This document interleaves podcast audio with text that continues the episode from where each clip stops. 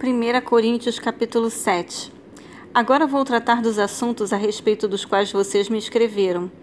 Vocês dizem que o homem faz bem em não casar, mas eu digo, já que existe tanta imoralidade sexual, cada homem deve ter a sua própria esposa e cada mulher o seu próprio marido. O homem deve cumprir o seu dever como marido e a mulher também deve cumprir o seu dever como esposa. A esposa não manda no seu próprio corpo, quem manda é o seu marido. Assim também o marido não manda no seu próprio corpo, quem manda é a sua esposa.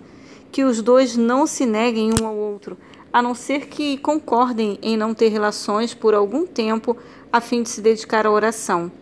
Mas depois devem voltar a ter relações a fim de não caírem nas tentações de Satanás por não poderem se dominar. Não digo isso como uma ordem, mas como uma sugestão. Realmente eu gostaria que todos fossem como eu, porém cada um tem o dom que Deus lhe deu.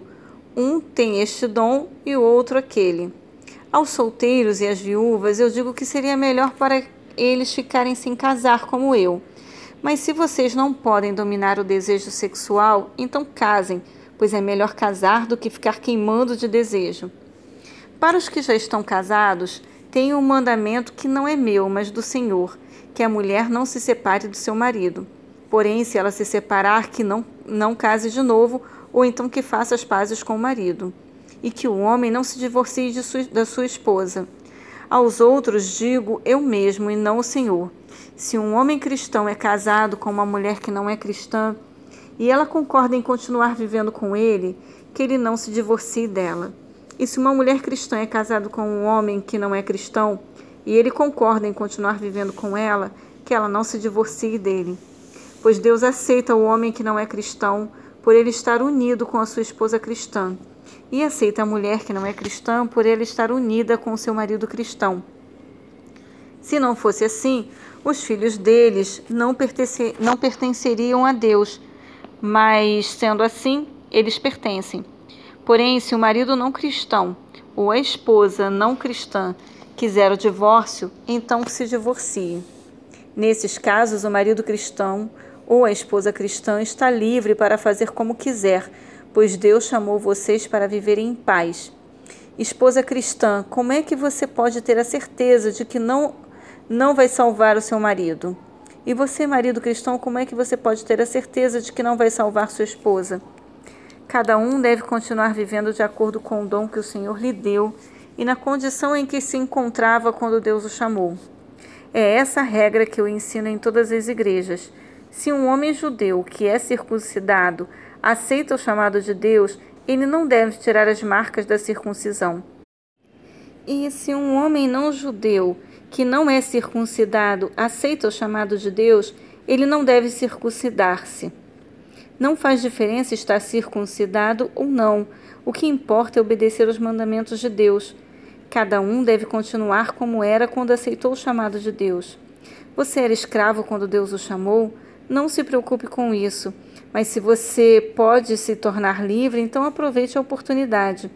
Pois o escravo que foi chamado pelo Senhor é agora um homem livre que pertence ao Senhor. Assim também o homem livre que foi chamado por Cristo é escravo de Cristo.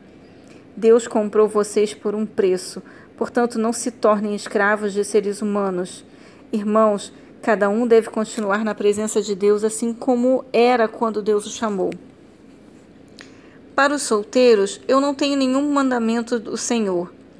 Porém, dou a minha opinião como uma pessoa que, pela misericórdia do Senhor, merece confiança. Por causa dos tempos difíceis em que vivemos, eu penso que é melhor para o homem ficar como está. Você tem esposa? Então não procure se separar dela. Você é solteiro? Então não procure esposa Porém, se você casar, não estará cometendo pecado. E se uma moça solteira casar, também não estará cometendo pecado. Mas eu gostaria de poupar vocês dos problemas de cada dia que terão na vida de casados. Irmãos, o que eu quero dizer é isto. Não nos resta muito tempo e daqui em diante os casados devem viver como se não tivessem casado. Os que choram como se não estivessem chorando. Os que estão rindo como se não estivessem rindo os que compram como se não fosse deles aquilo que compraram, os que tratam das coisas deste mundo como se não estivessem ocupados com elas. pois este mundo, como está agora, não vai durar muito. Eu quero livrá-los de preocupações. O solteiro se interessa pelas coisas do Senhor porque quer agradá-lo. Mas o homem casado se interessa pelas coisas deste mundo porque quer agradar sua esposa. E por isso é puxado para duas direções diferentes. Quanto às mulheres, tanto as viúvas quanto as solteiras, elas estão interessadas nas coisas do Senhor porque querem se dedicar de corpo e alma a Ele. Mas a mulher casada se interessa pelas coisas deste mundo porque quer agradar o marido. Eu estou dizendo isso porque quero ajudá-los. Não estou querendo obrigar ninguém a nada. Pelo contrário, quero que façam o que é direito e certo e que se entreguem ao serviço do Senhor com toda dedicação.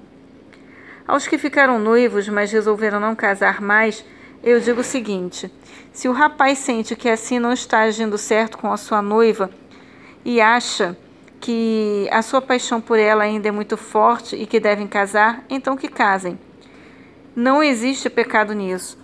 Mas se, pelo contrário, o rapaz não se sente na obrigação de casar, se está mesmo resolvido a ficar solteiro e se é capaz de dominar sua vontade e já resolveu o que deve fazer, então faz bem em não casar com a moça.